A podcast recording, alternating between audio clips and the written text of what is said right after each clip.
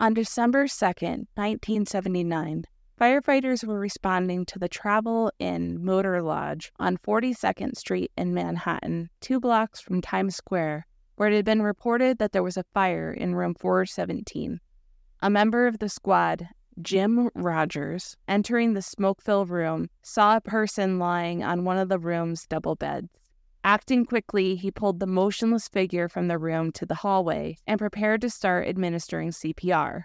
To his horror, once out of the smoke, he found that the body was missing a head. I'm Amanda Morgan, and this is New York's Dark Side.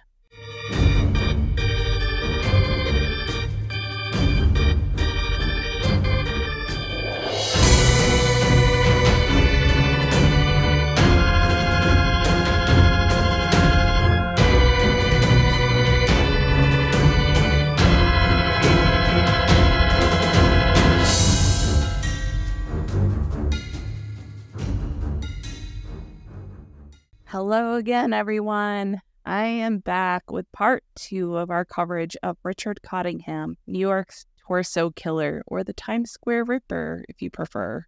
I don't prefer either. I would prefer that he didn't kill anybody, but we wouldn't be talking about him if he hadn't.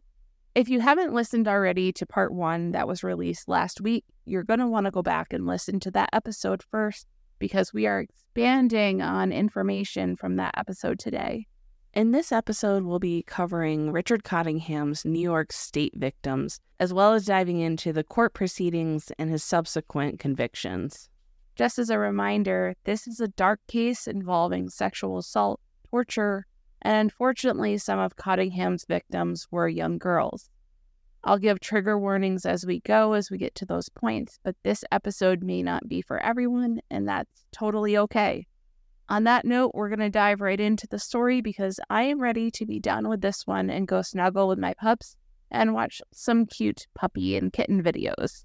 As you may have realized, Richard Cottingham is a terrible person that did very terrible things to his victims. Jack Rosewood, in his book, Richard Cottingham, the Torso Killer, talks about how Cottingham was motivated by death he was motivated by torture, which was why some of his victims lived to tell their story. Many of his victims were not so lucky, and if he's to believe, there may be as many as 100. Some of those victims, he left their bodies marred in a horrible fashion. This was the case on December 2nd, 1979, when firefighters responded to the Travel Inn Motor Lodge. The television had been left on, and there was smoke pouring from the room. Inside, two bodies were found, one on each of the double beds. Both victims were female, and both were missing their head and their hands. The mattresses of the bed had been doused in a flammable liquid around the area of the women's groins and lit on fire. Firefighters had responded within minutes, which saved the damage from being worse. However, both women had suffered severe burns around their groin and buttocks. The rest of their bodies were untouched by the flames, both women appeared to have been raped and tortured, their torsos covered in slashes from a bladed instrument. Despite the severe apparent torture and dismembering of the bodies of these two women, the room was spotless. Not a speck of blood, a weapon, or other physical evidence of their killer to be found. Whoever had done this had clearly spent a lot of time cleaning up the aftermath. The women's clothing was found piled and folded neatly in the bathtub of the room. The room had been registered a few days prior on November 29th by a man with sandy hair who listed his name as Carl Wilson, living in Merlin, New Jersey. The man had not been seen since placing the Do Not Disturb sign on the door. No one knew if the two women had arrived at the same time or if they had come separately over the course of the few days before the fire. It was apparent to the medical examiner who completed the autopsies that the women had died at different times, but I'm not clear on how much of a gap there was between them. While conducting their investigation, they would learn that the woman who was in line to register for her room behind Richard Cottingham on November 29th had paid particular attention to him enough to be able to provide sufficient detail for a composite sketch that would be released to the public on December 11, 1979. Unfortunately, no leads would come from that sketch. The news of the gruesome fate of these two women would send shockwaves through the community, especially to those working the city's streets and the sex trade. In the first episode, we talked about the atmosphere of Times Square, lined with peep shows, massage parlors, and crowded with sex workers plying their trade, and high rates of crime and drug use. In an attempt to identify these women, investigators had to think outside the box.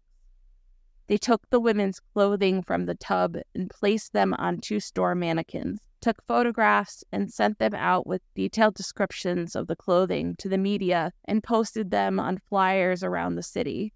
One of the victims was believed to have been about 16 years old and had worn a pair of Bonjour jeans, a mohair sweater that was dark burgundy, black platform leather boots, and a full length black coat.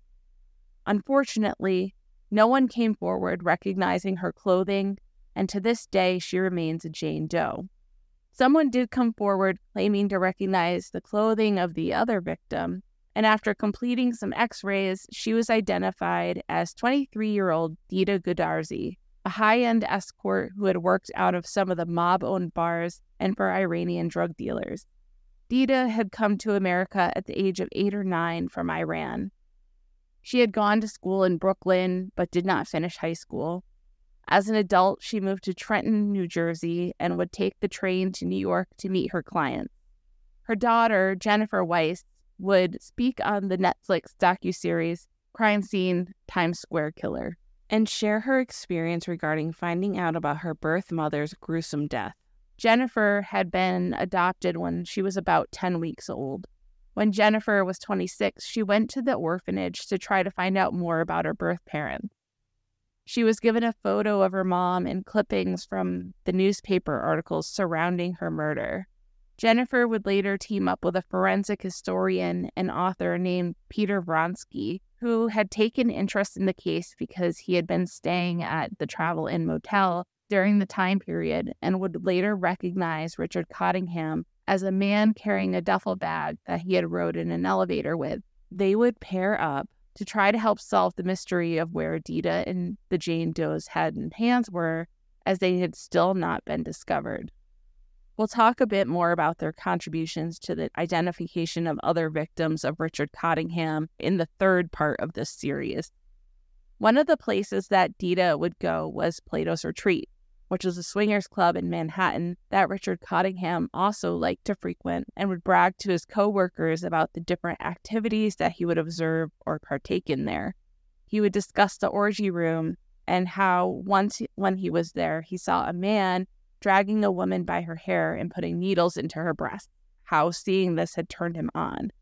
This made his coworkers uneasy, and to be honest, it makes me uneasy. But I don't know the context of this relationship, so I'm not going to comment other than I hope whatever was going on with that was consensual, and I don't mean by his definition of consensual. Moving on. We talked about in the first part of this series that in April of 1980, Richard Cottingham's wife would file for divorce from him, citing extreme cruelty. While we don't know how often he was attacking women, since we're not likely to ever get a full confession from him for his crimes, it would appear that the stress from this event would cause Cottingham to escalate. On May 5th, Valerie Street's body was found in room 132 of the Quality Inn Hotel in Hasbrouck Heights, New Jersey. We talked about her in the first episode. A week after that, Pamela Weisenfeld was found in a vacant parking lot in Teaneck, New Jersey, after being drugged, abducted, beaten. We also talked about her in the first episode.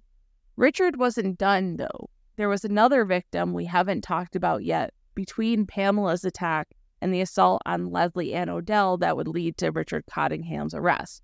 Three days after attacking Pamela on May 15, 1980, police and the fire department of New York City would again respond to a hotel fire, this time at the Hotel Seville.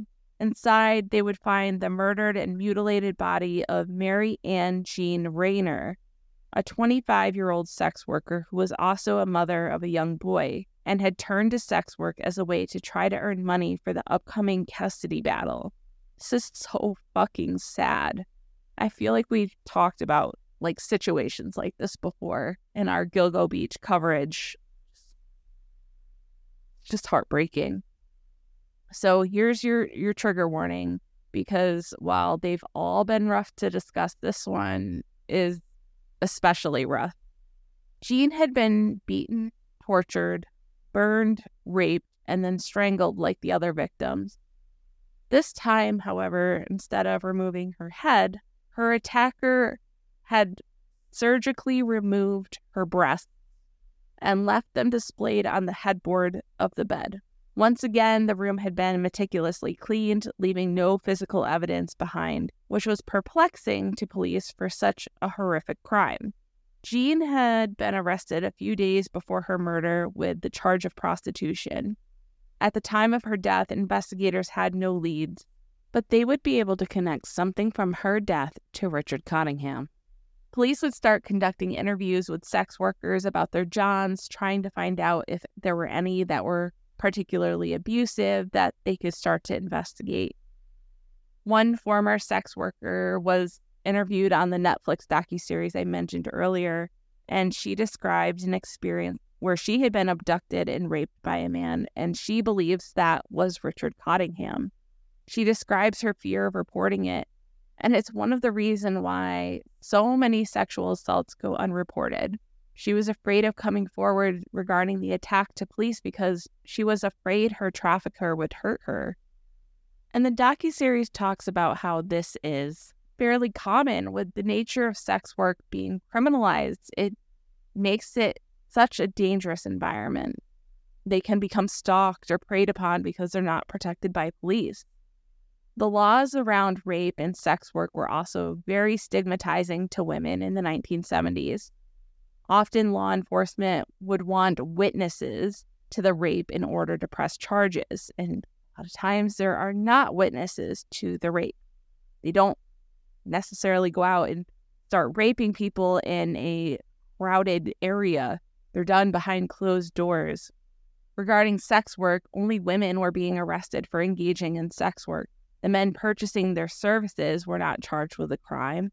The men recruiting them and pimping them out and trafficking them and exchanging them between each other weren't arrested for a crime. It was the women. When news broke about the arrest of Richard Cottingham across the river in New Jersey for the assault of Leslie Ann Odell on May 22nd, police in New York pulled out his old case files from his prior arrest. Just a quick recap from part one. On February 12, 1974, Cottingham was arrested for unlawful imprisonment and robbery on September 4th, 1973, he was arrested for robbery, assault, and sodomy charges. This complaint was made by a sex worker and her pimp. Cottingham would claim the girls were lying.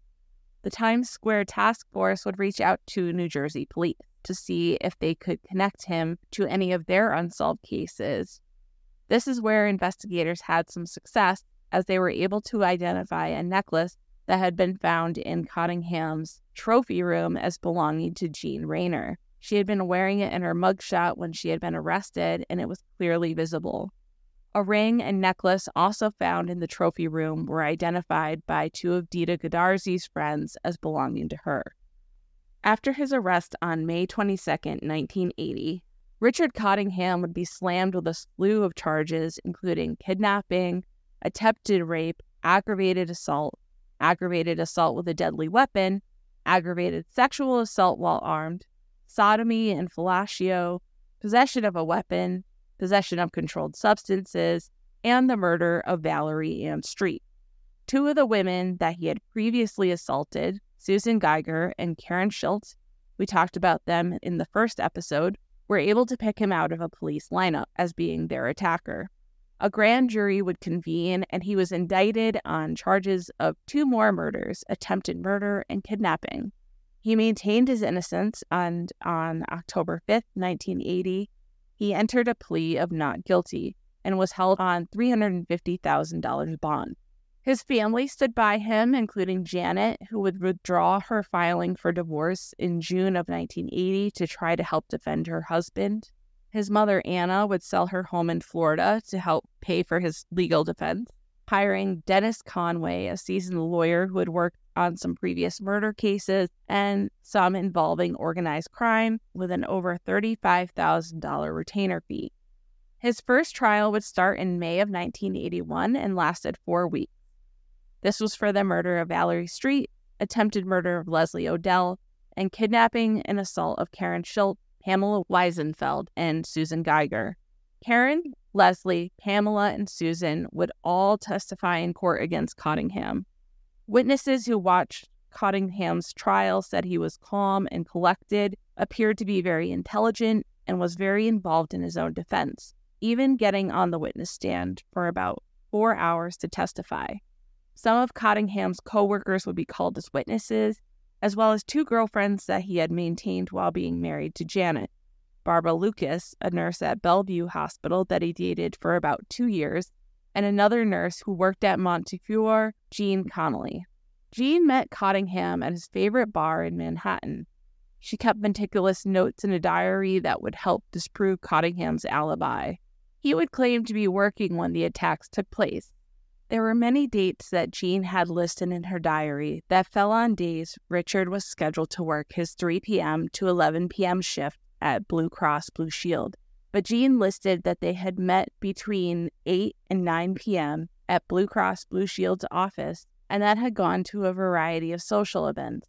Jean would admit under oath that she had made some additions to the diary after Cottingham was arrested. For example, on a date that she had already marked that she had been with Cottingham, April 18, 1980, she had made an addition that on that day they had gone to a circus. She said that she had done this at the direction of police after speaking with them. Barbara Lucas had met Cottingham at a bar he frequented called Flanagan's, which was where he had taken Susan Geiger before drugging and abducting her. She provided some testimony that I personally found a bit disturbing. She would testify that Cottingham would sometimes go out with her under the alias of Blair, the name of his firstborn son. Jean, his other girlfriend, would also confirm that Cottingham liked to use different aliases, having initially introduced himself as Jimmy, but also using the name Blair at times. Like, why the fuck would you want to use your son's name as an alias? And how, like, even more disturbing to me, like, what if he used that alias to some of his victims? Like, we'll never know. Anyway, that's just my own personal side note. Barbara would also end up providing testimony about some of Cottingham's darker interests, being questioned about some of the books found in his trophy room. One called The Stalking Man by William J. Coughlin was one of the books that was brought up, a book about a man taught by his father to hunt and mutilate women in the cities. Which, of course, reading a book with some dark themes doesn't prove that he's guilty of anything, but paired with the other evidence, it just not, I don't know. Barbara would also testify that during their time together, Richard Cottingham had driven a green Thunderbird, which Susan Geiger had identified him as driving when he had abducted her, and that Cottingham had taken her to the Quality Inn Hotel in.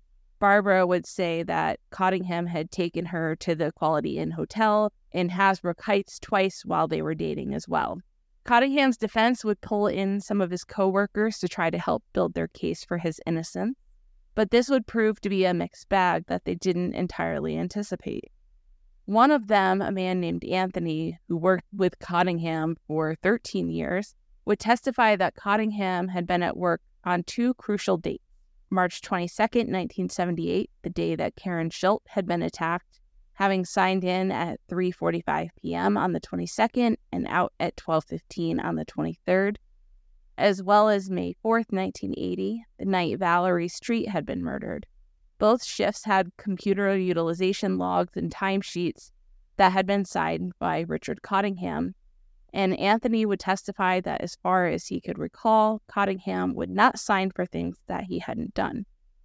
Another coworker, a woman named Arlene, would testify to having vivid dreams of Cottingham working on October 12, 1978, when she was home on doctor ordered rest the following day on October 13th because of the stress of the workload that prior day had been so intense.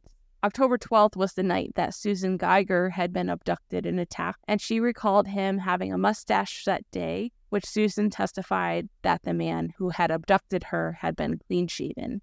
Another coworker, Eustace, provided testimony regarding the work that computer operators did at Blue Cross Blue Shield. He would also testify that he couldn't confirm that Cottingham had worked some of the dates in question that others had testified to his presence for. When he was shown some computer utilization logs that had been signed by Cottingham on days that there was no record of Cottingham actually working, his coworker said that Cottingham may have signed them by mistake and someone else had scratched his signature out in red. So a signature means nothing. A coworker named Bruce would testify to not liking Cottingham and would provide information about Cottingham's love of gambling and boasts about how he would flash huge sums of money at sex workers to get them to come with him, how he would claim to drug drinks and then take them to New Jersey motels. There was an issue with this testimony as Bruce owed Cottingham a debt of about $9,000 for a reason that was not disclosed. It could be argued that Bruce may have ulterior motive for his testimony. The testimony and evidence brought forth by another coworker, though, was quite damning for Cottingham, and that was the testimony of Dominic Volt. He would testify about similar discussions with Cottingham about his practices with sex workers, flashing large sums of money and luring them to New Jersey. Cottingham had also drawn Dominic a diagram of a hotel as he explained what he would do with the sex workers there. Dominic had kept this diagram, and it would later be uncovered that this was the perfect diagram of the Quality Inn Hotel in Hasbrouck Heights, where Mary Ann Carr and Valerie Street's bodies were found, and Leslie Ann Odell had been attacked. The prosecution would call an FBI expert in to testify on the fingerprint evidence that they had obtained from the handcuffs found on Valerie Street, which he would confirm were a definitive match to Richard Cottingham. Cottingham requested to be placed on the stand to testify in his own defense and would admit to having extramarital affairs. He told the jury that he had dreamed of becoming a professional gambler, claiming to be quite good at it, and would often come out on top. He would admit to participating in bondage, telling the jury that the idea of bondage had fascinated him since he was young. He told the jury that Leslie Ann Odell had agreed to bondage after he had assured her that she wouldn't be hurt and that she was agreeable to any kind of sex that he requested in their time together when they had settled on a sum of $180. He would deny having used a leather gag on Leslie, even though he had them with him in his bag of horrors stating that he had just recently purchased them in May, but they would not fit over her mouth. He testified that the fake guns he had in his bag were actually a gift for his son, but that Janet wouldn't allow him to give the guns to them, so he had just held on to them. And the white adhesive tape in his bag, that was to help secure their son's diapers because he was a truly caring parent. When questioned as to why his thumbprint was on the handcuffs found on Valerie Street, he claimed that that was nothing and meant nothing. When questioned about biting Leslie Ann Odell, leaving terrible injuries on her breast, he would testify that he didn't recall doing that. And when they showed him a picture of her injury, he said, I only see a scratch. In total, Richard Cottingham spent about four hours on the stand for this trial, and it would do him no good. In June of 1981, Cottingham was convicted of 15 of the 21 felony counts against him. Little trigger warning here. He would make the first of his three failed suicide attempts by drinking six ounces of liquid antidepressant that he was able to obtain from another inmate. He was taken to Hackensack Hospital where he was stabilized and returned to jail. On July 25, 1981, he was sentenced to 173 to 197 years in jail for the murder of Valerie Ann Street and the assaults of Leslie Ann Odell, Karen Schilt, and Susan Geiger. He was also fined $2,350. On the charge of assault on Pamela Weisenfeld, he was found not guilty. This is only the beginning of his legal battle, though, because the charges for the murder of Mary Ann Carr had been held for a separate trial, and he would still need to go to trial in New York. After his first conviction in New Jersey, the family would fire Dennis Conway as Cottingham's defense attorney, claiming that he was ill prepared for Cottingham's defense. His sister Carol would state that even though Richard was involved in paying for sex work, gambling, and loan sharking, he was not a murderer and alleged that he was potentially set up by the mafia for the charges that he had been convicted of. He would be represented by a new attorney, Frank Wagner, in the court proceedings for the murder of Mary Ann Carr. The prosecution would try to offer Cottingham a type of plea deal, but he rejected this. The prosecution had some challenges ahead of them with Mary Ann Carr's murder due to some key differences when compared to the trauma that Valerie Street had endured prior to her death. Mary Ann did not appear to have been tortured in the same manner. She didn't have bite marks. There were no indications of sexual assault, even though her clothing had been cut. She had been strangled, potentially with a necklace, the pathologist who had performed her autopsy had gone back and forth initially on whether she was strangled or had been smothered, before settling back on her being strangled as both of her lungs had collapsed, resulting in her death. There were no witnesses who could testify to seeing Richard Cottingham with Mary Ann Carr. There was no physical evidence that connected Cottingham directly to her or her death found on her. The only fingerprint found in her apartment when she had gone missing was one of the half finished drink glasses that Marianne had left behind in her apartment. But it was from one of the officers who had responded to the initial call from her mother in law after Marianne failed to show up to her house and they were unable to contact her. In order to gain a conviction, the prosecution would have to employ some outside of the box thinking and would utilize New Jersey's Rule 55 which would allow them to present evidence and testimony from the prior court case on this trial.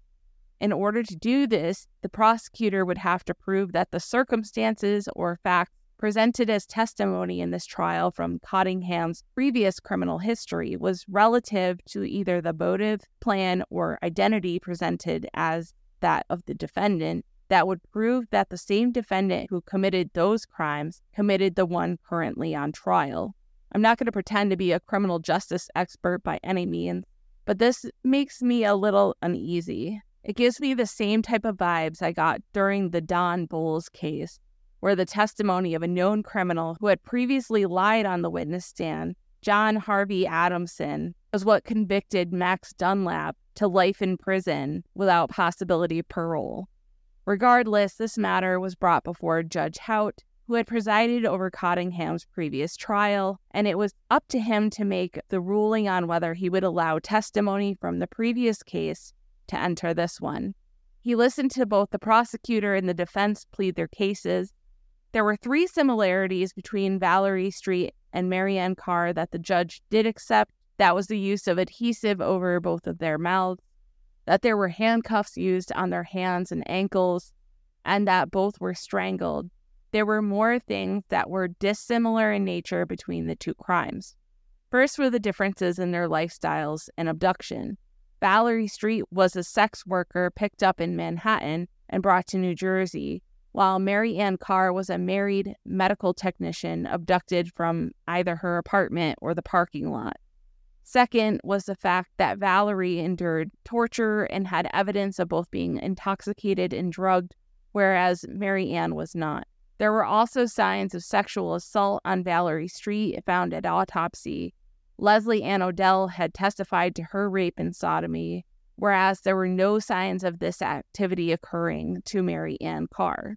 Judge Hout ultimately decided that he was going to deny the Rule 55 request and not allow any of the previous testimony to be admitted as evidence in the Marianne Carr case ruling that the similarities, when compared to the quote, very substantial dissimilarities, cannot be held to be so nearly identical in method as to earmark the crime against Carr as the defendant's handiwork. The court cannot find the modus operandi so unusual and distinctive that it constitutes a signature, end quote. The prosecutor was unhappy with this, and he took the matter to New Jersey's appeal court. Ten days later, the appeals court released their decision, where they unanimously reversed Judge Hout without written explanation and allowed all the testimony to be admitted to court. Cottingham's defense attorney would file an appeal. The New Jersey Supreme Court decided not to hear the appeal and ordered Bergen County to move forward with the trial of Richard Cottingham for the murder of Mary Ann Carr. Both the prosecutor and Cottingham's defense attorney would request that Judge Hout step down from overseeing this trial, which he agreed to do. With a new judge in place, the trial was set to begin on February 22, 1982. During the pretrial session, Frank Wagner, the defense attorney, would make two requests on behalf of Richard Cottingham. First, for a non jury trial, which was denied. Second, for a sequestered jury, which was also denied by the judge. With that, the proceedings began. Three days into the jury selection process, however, as Cottingham was being led to the courtroom, he would collapse and end up hospitalized with a bleeding gastric ulcer. A mistrial was called to give him time to be treated. The case would go back to court in September of 1982. This time, Richard Cottingham would be granted a bench trial, which had previously been denied when the case went to court. Most of the testimony heard in this case would be the same as the previous court proceeding but they would call in some extra key witnesses. First was the neighbor that had seen Mary Ann Carr in the parking lot with a man he said resembled her husband, Michael. The judge felt that this was significant as it proved that Michael was in Rochester, over 350 miles away, when Mary Ann was abducted and murdered. Both men were similar in stature, had slightly similar hair color, and similar facial hair at the time of the event. Testimony from Mary Ann Carr's mother in law, Catherine, and Catherine's nephew, Robert, would help provide evidence about the time frame of Mary Ann's disappearance. A friend and co-worker of Richard Cottingham would give testimony about the key in Richard's possession, one that went to the outside door of Mary Ann Carr's apartment building, providing a potential connection between Cottingham and Carr. John Van Soest lived in Ledgewood Terrace apartment complex. He had moved there shortly after the Cottinghams had moved out. Shortly after moving in, his apartment was ransacked and robbed. He would testify that he had a lot of friends that lived in building 462, which is why he had a key to the building and the key had gone missing from his possession. Mary Ann Carr lived in apartment building 462. It was unclear if the key going missing had occurred in the robbery of his apartment or if it had gone missing while he was at work. Regardless, he believed it was his key that was found in Richard Cottingham's safe. There was some additional testimony presented that the two men had a falling out over a loan that Cottingham had agreed to give him for $15,000, but they couldn't come to an agreement on the terms of the loan. Van Soest also would testify that he and Cottingham had discussed the murder of Mary Ann Carr after it happened, including topics of how someone would have had to have known her or had a key to the building to have abducted her from her apartment. The most damning evidence against Richard Cottingham came from Dr. Louis Napolitano, whose testimony covered a survey of several murders that had occurred in Bergen County in the last 10 years. He compared the autopsy of Mary Ann Carr with the autopsy that he had himself completed on Valerie Street and concluded that they were nearly identical. Another forensic pathologist also examined both bodies and agreed that the cause of death was nearly identical. For his part, Richard Cottingham started to get antsy as the trial started to wind to a close, and he decided that he wanted to make a run for it. The judge had ordered him not to be shackled coming in and out of the courtroom as a courtesy. Cottingham decided after lunch, while the court session was on a break, that after using the men's room, it was the perfect opportunity to make his escape. He pushed past the two officers who were guarding him, ran down three flights of stairs and out the main door into the streets of downtown Hackensack. He was caught a few moments later when he hesitated, unsure of where to go, and tackled to the ground by a few officers that were outside the judge decided to continue the trial without interruption, and on October 13, 1982, he was found guilty of Mary Ann Carr's murder and sentenced to an additional 25 years to life with a minimum of 30 years to be served consecutively with his previous sentence. On March 30, 1983, Cottingham was transferred from Trenton's maximum security prison to Rikers Island in Manhattan, nicknamed the Tombs, to go on trial for the murders of Deedeh Goodarzi, the Jane Doe, and Jean Reyner. On May 31, 1984, the trial would begin.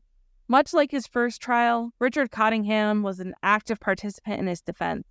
He was taking notes during his witness testimony, engaging with his defense team, maintaining his composure, all the while professing his innocence of the crimes he was charged with.